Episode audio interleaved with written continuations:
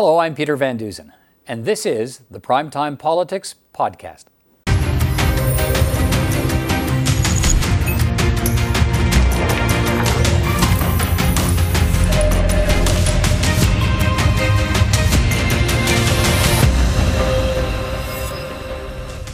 On Primetime Politics tonight, the Minister of Defense taps a former Supreme Court justice to do another review of sexual misconduct in the military with the promise to finally establish an independent reporting system.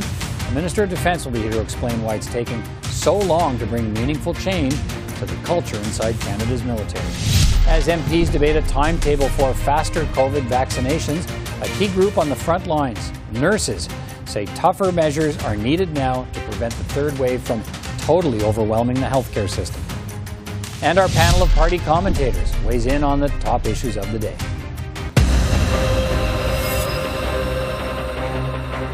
But we'll begin tonight with the latest effort by the federal government to crack down on the culture of sexual misconduct in the Canadian military.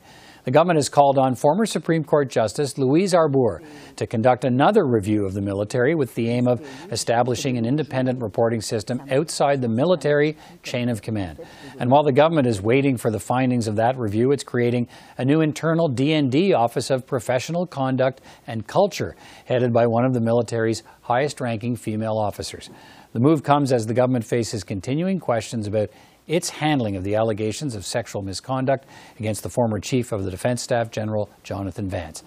And as new case numbers reveal just how badly efforts to stamp out misconduct in the military have failed. Well, joining me now is the Minister of National Defence, Harjit Sajjan. Uh, Minister Sajjan, uh, thanks for taking time to speak with me today. Appreciate it.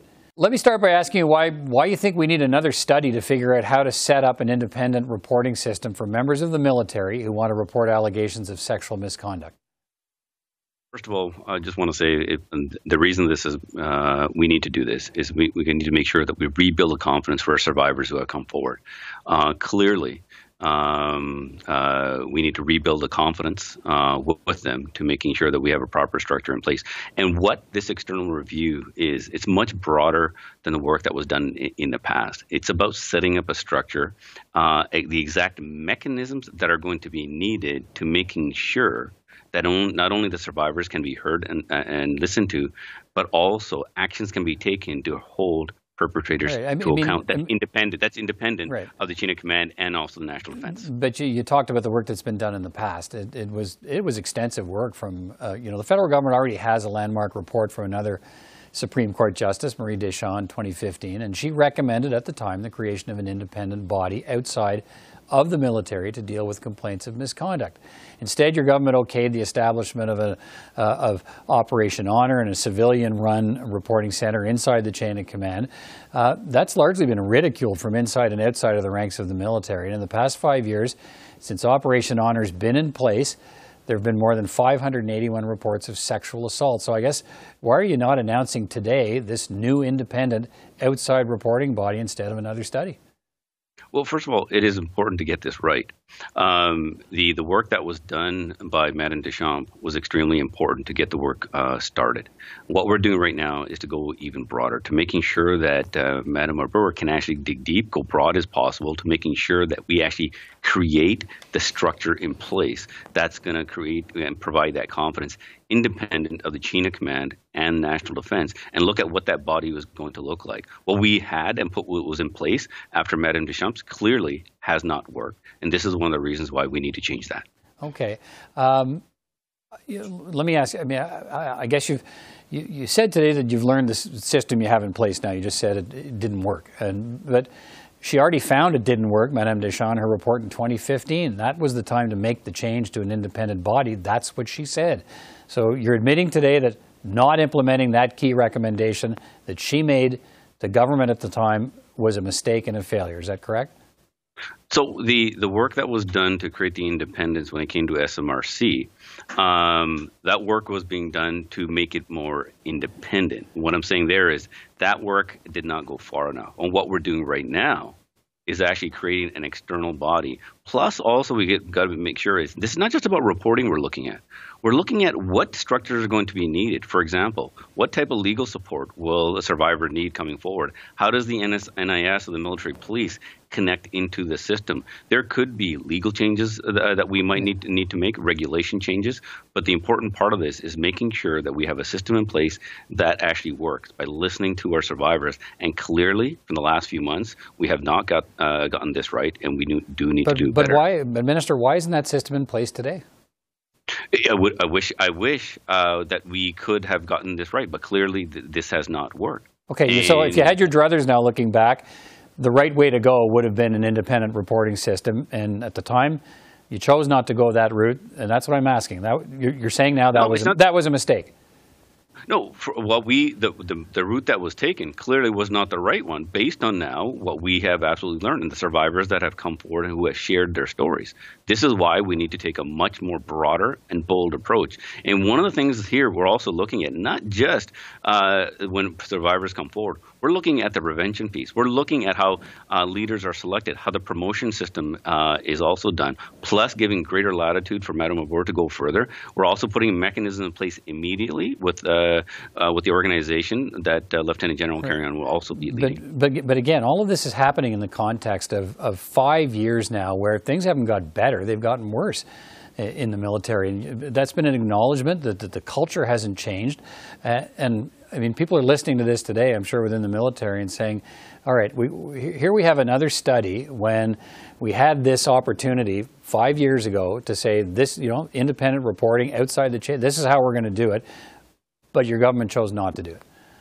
No, we, we took the, we are taking very strong action. In fact, when we came in as a government, one of the first things that we did after the defense policy review, we put our people as number one into as, as chapter number one.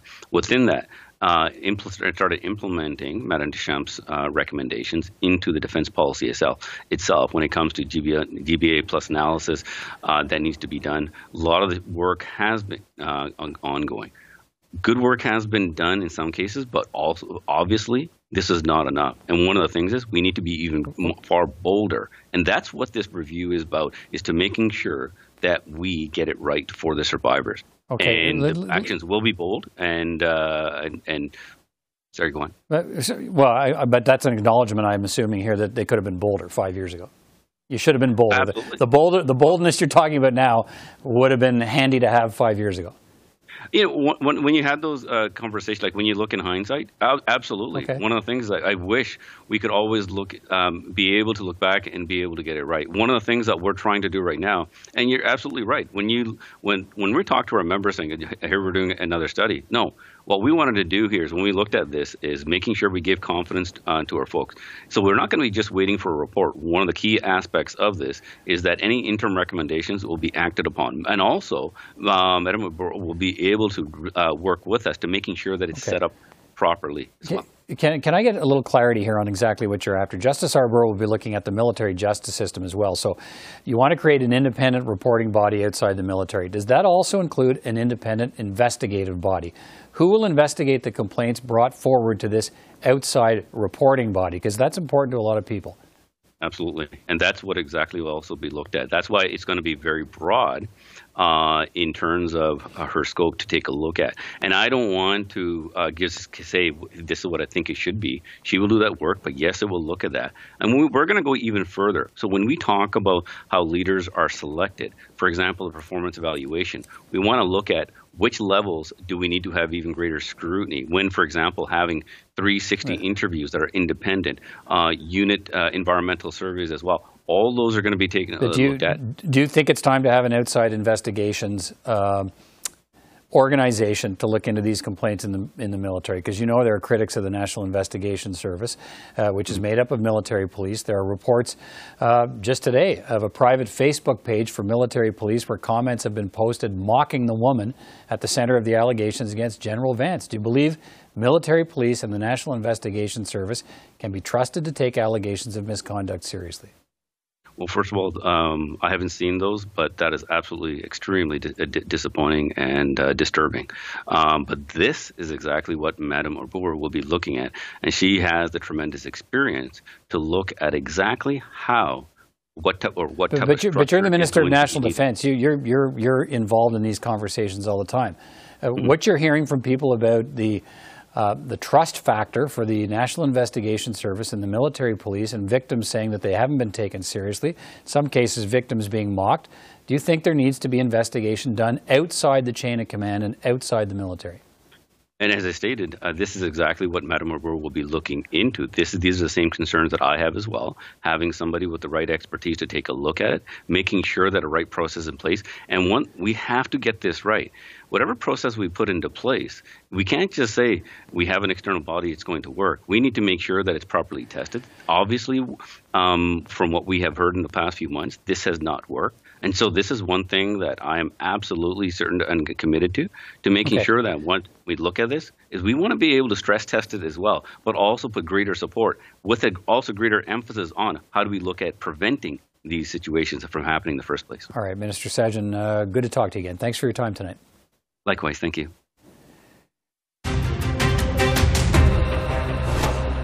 Well, now to the latest on the pandemic third wave in Canada. Ontario announcing today it hopes to make uh, vaccine appointments for all adults by the end of May. Quebec says it will be taking vaccine appointments for all adults by mid May. Federal officials say that's thanks to the ramp up in vaccine supply coming to Canada in coming weeks.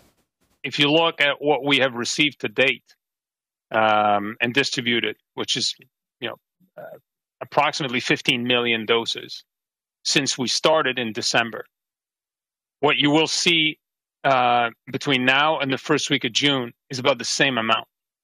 So there's it's a significant increase in provinces and territories, vaccines that arrive on a on schedule at a pace, uh, and provinces are now able to plan better uh, with more certainty, with more confidence, their uh, their immunization plans, uh, and the same with uh, with the territories that have been receiving a, a, a steady flow of vaccines. In the House of Commons today, MPs debated a motion from the Conservatives calling on the federal government to ensure every Canadian adult has access to a COVID 19 vaccine by the May long weekend. Conservative leader Erin O'Toole was asked how he expects the Trudeau government to make that happen. Well, yesterday, President Biden talked about the arsenal of vaccines that the United States has on, on, uh, on reserve that could be used for allies and friends. We are their NORAD, NATO, longstanding uh, neighbors, allies, trade partners. Our economies are directly integrated. We need the Prime Minister to fight for those vaccines so that we can help move past this health crisis and economic crisis Well, now to the front lines of the COVID battle and an urgent call for governments to take more drastic steps to counter the third wave as the healthcare system in uh, some provinces is being overwhelmed. And when we say the system, we really mean people in the system, those frontline workers. They make the system run. Vicki McKenna is a registered nurse and the president of the Ontario Nurses Association, and she is with me now. Uh, Vicki McKenna, thanks for taking time to speak with me today. Uh, give me a sense of what's happening to nurses who've assumed so much of the burden of caring uh, for the growing numbers of COVID patients in hospital. What's happening with them? Well, absolutely, they have, and it's uh, you know it's been such a long period of time to be working at the intensity that they are and in the situations that they are. So here in Ontario, and I think most people, you know, watching the news certainly, um, you know, certainly know this, is particularly right now in our hospital system, which has been taxed all the way through these numbers of months, is in overcapacity. And, uh, you know, so many patients uh, who are so desperately ill. And they are, I'll just say, they're exhausted. They're physically and mentally exhausted. Um, but they are doing the very best they can in the situation that we're all in.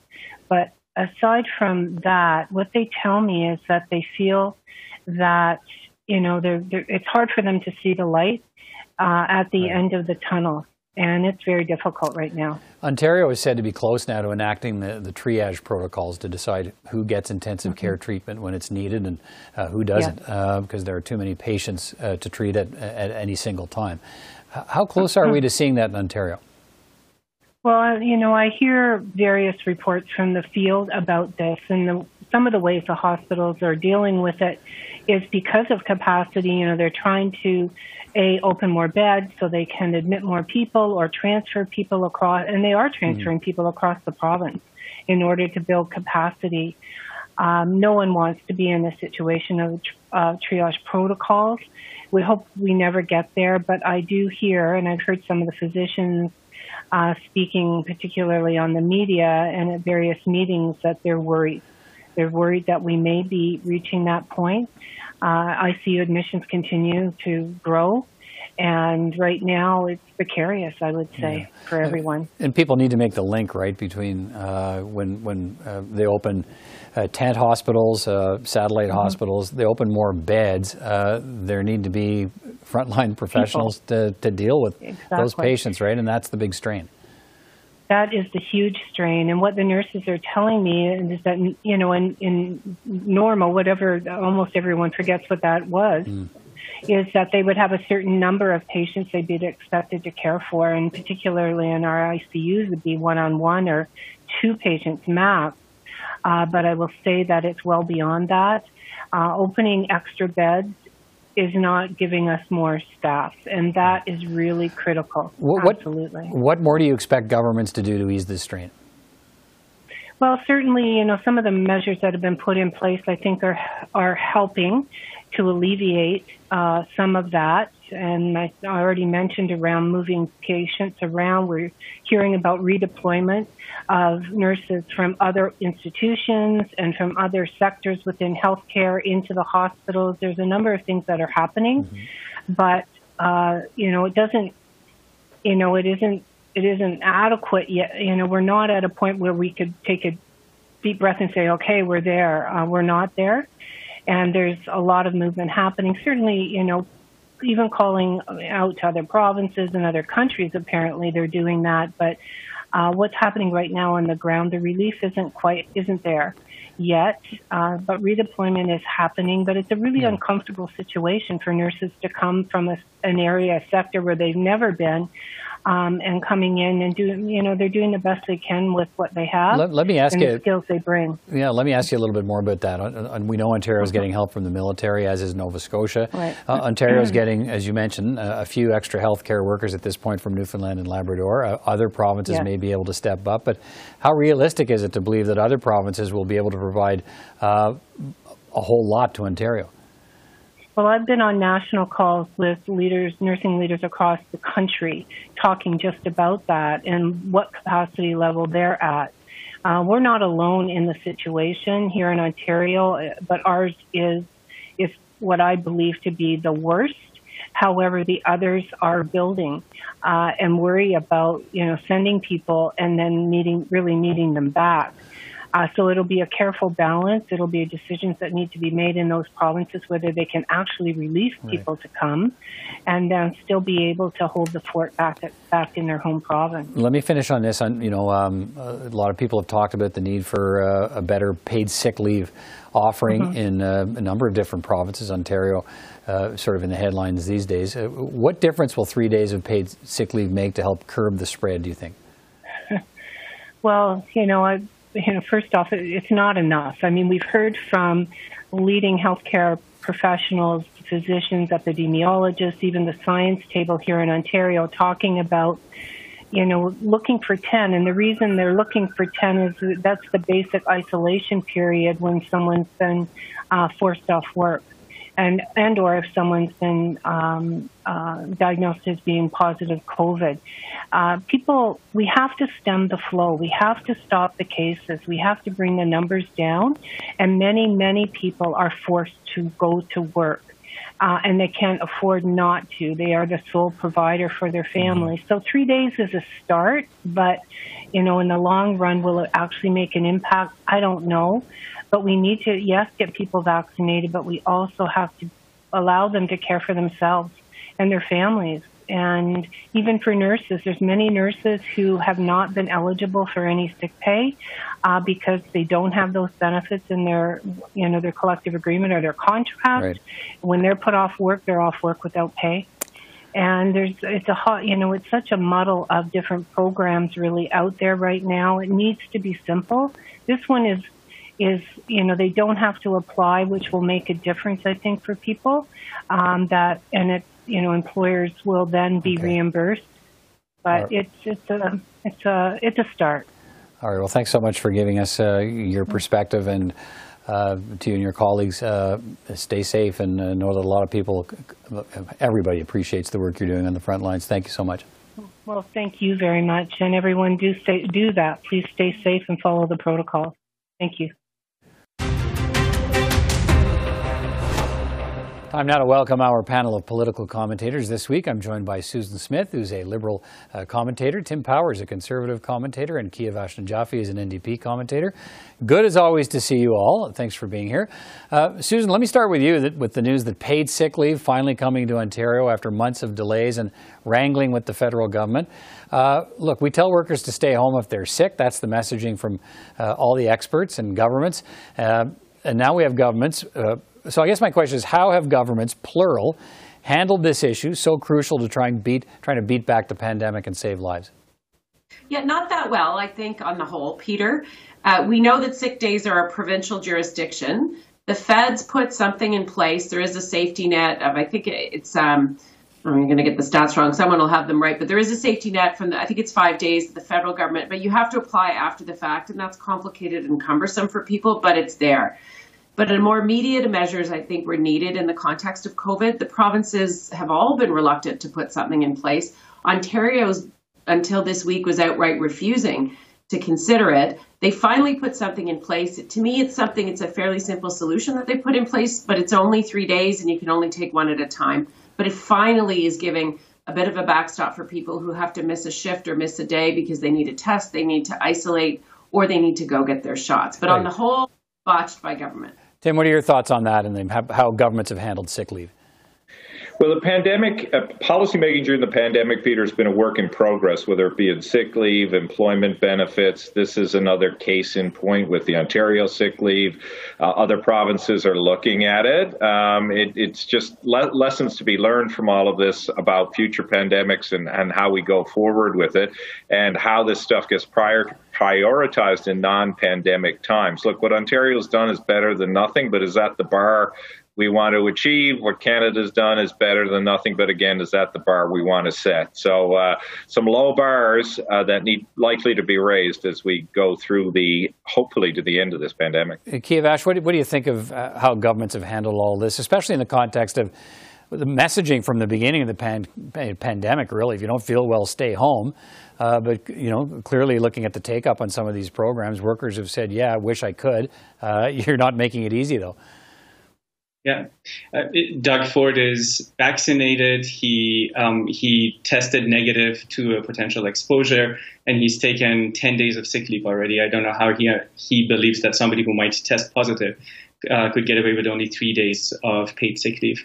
Um, this policy is too late. It's too little. Um, it it should not be paid by the public. I understand some support for small businesses during the pandemic, but I don't understand why we have to pay for Amazon, one of the richest countries uh, companies in the world, not being uh, paying its minimum wage workers a day off uh, to take care of themselves.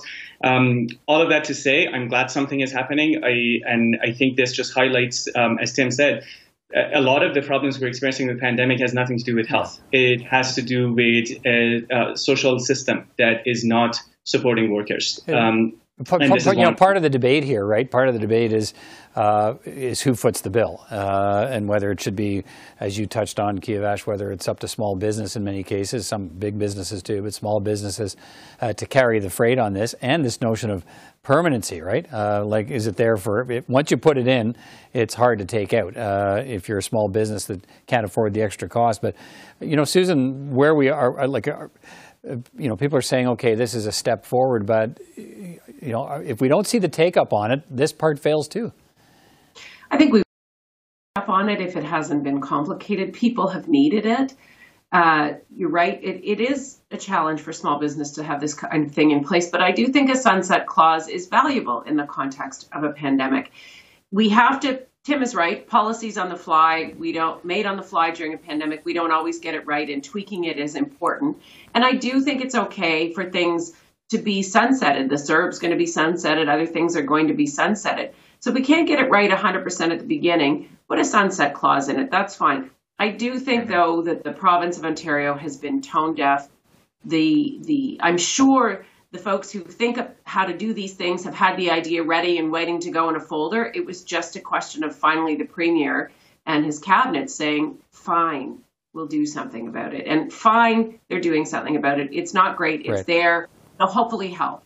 Uh, Tim, I mean, again, the big question is: Okay, if if people aren't convinced this is enough to uh, to uh, you know, I, I know that's the question. I mean, do you think this is enough to make people who are sick say, "Okay, I can afford to stay home now"? Well, there's another part of the question too, Peter, and I, I suspect Susan's living this and, and Kiavash as well. Look, good companies are already, particularly ones that are that are of, of a certain size, are already providing sick leave benefits for their employees. They're already looking after them. I mean, again, the danger here is looking at it just as, as solely being a government responsibility here. Um, uh, if Ontario's wish, as I understood it uh, when it was announced uh, earlier this week, is that their three days will then be supplemented by a deal they're trying to strike with the federal government on a top up to an existing policy. Well, that that that's better. Maybe this takes the trajectory of Yeah. CERB, Peter, that when it was first introduced, there were problems, but it ultimately became a very useful vehicle for people. Hopefully that's the case, but three days isn't enough. So maybe their plan is, as I say, to, to hop along with the feds and Right. add the extra seven working days that would make it a reasonable sick leave policy. Just quickly 10. on quickly on this, uh, Kiavash, do you agree with the notion of sunsetting it, saying, "Look, this is a pandemic program, and I, I guess we'll reignite the whole permanent sick leave debate after the pandemic's over"? Um, it, it, if it was different, I would agree with sunsetting it. For instance, I think that maybe we could have 15 days uh, of, so three weeks of paid sick leave that is fully paid by, by government and it sunsets um, at the end of September when hopefully we all have been vaccinated. That would make sense. But this policy doesn't make sense. It's too little, it's too late, uh, and the sunsetting of it Okay. doesn't make sense. And I agree with him. Ultimately, the uh, the best way and the most progressive way to do this work is that it would become a condition of labor in in Canada. That everybody has access to sick leave. It's paid by employers, and All if right. employers need support, that can be dealt with. But I don't believe Amazon needs our support. Okay, just a couple of minutes left, so fairly quick answers from all of you on this. But Susan, let me start with you. Uh, Minister of Defense has announced yet another review of military misconduct, sexual misconduct by yet another uh, former Supreme Court justice. Uh, is that what's needed now? I think this one's different, Peter. It is a review, but it's a review with action attached to it, and, and it's a mandate to create something outside the system. The last review um, resulted in Op Honor. uh, and, and there was resistance about creating something outside the system. Uh, former Supreme Court Justice and former uh, UN High Commissioner for Refugees, Louise Arbour, has been mandated to create, to advise on the creation of an external um, entity that's outside the chain of command of the military for Right. people to report. That's a good thing. The other thing that I think is important is there's a lieutenant general who's been put in charge of implementing any recommendations that come up along the way. Jennie so this Carignan. isn't a review and stuff at the very end. This is a review with things to happen and action along the way. Tim, Tim how, how do you see this? A lot of people thought the uh, the, the last review by uh, Justice Deschamps was pretty clear. Its number one recommendation or key recommendation was set up an outside reporting system. Uh, what? How do you see this? Well, maybe there's some review necessary on the specifics of what happened with General Vance and, and, and Admiral McDonald, but I think, as you just alluded to, Peter, the Deschamps review gave a lot of prescriptive uh, direction as to what needed to be done. And I think if you're in the Canadian military, particularly a female serving officer, but not ex- or female serving member, but not exclusively female serving members, you want action. You're sick of words. You want action so that the culture can can try to change. Maybe some things did happen with Operation Honor, but clearly not enough. Action is necessary, not more reviews. All right, Kiavash, let me hear from you uh, to end our conversation today. I, I agree with what I've just heard. Uh, it, it's time for action rather than another review. I have a lot of confidence in uh, in uh, former Justice uh, uh, Arbour, but um, uh, but I do believe that uh, it, it's time for action, and I think that this minister has lasted so long in his position because he he has gained the confidence of the top brass of military through his inaction. He's he's gained their support by not doing anything. It's time to actually do something. All right, thank you all for your time. Uh, we'll talk again. Take care, everybody. Thank you. Thank you. And that's all the time we have for this edition of Primetime Politics. I'm Peter Van Dusen from all of us here at CPAC. Thanks for watching. We'll see you next time.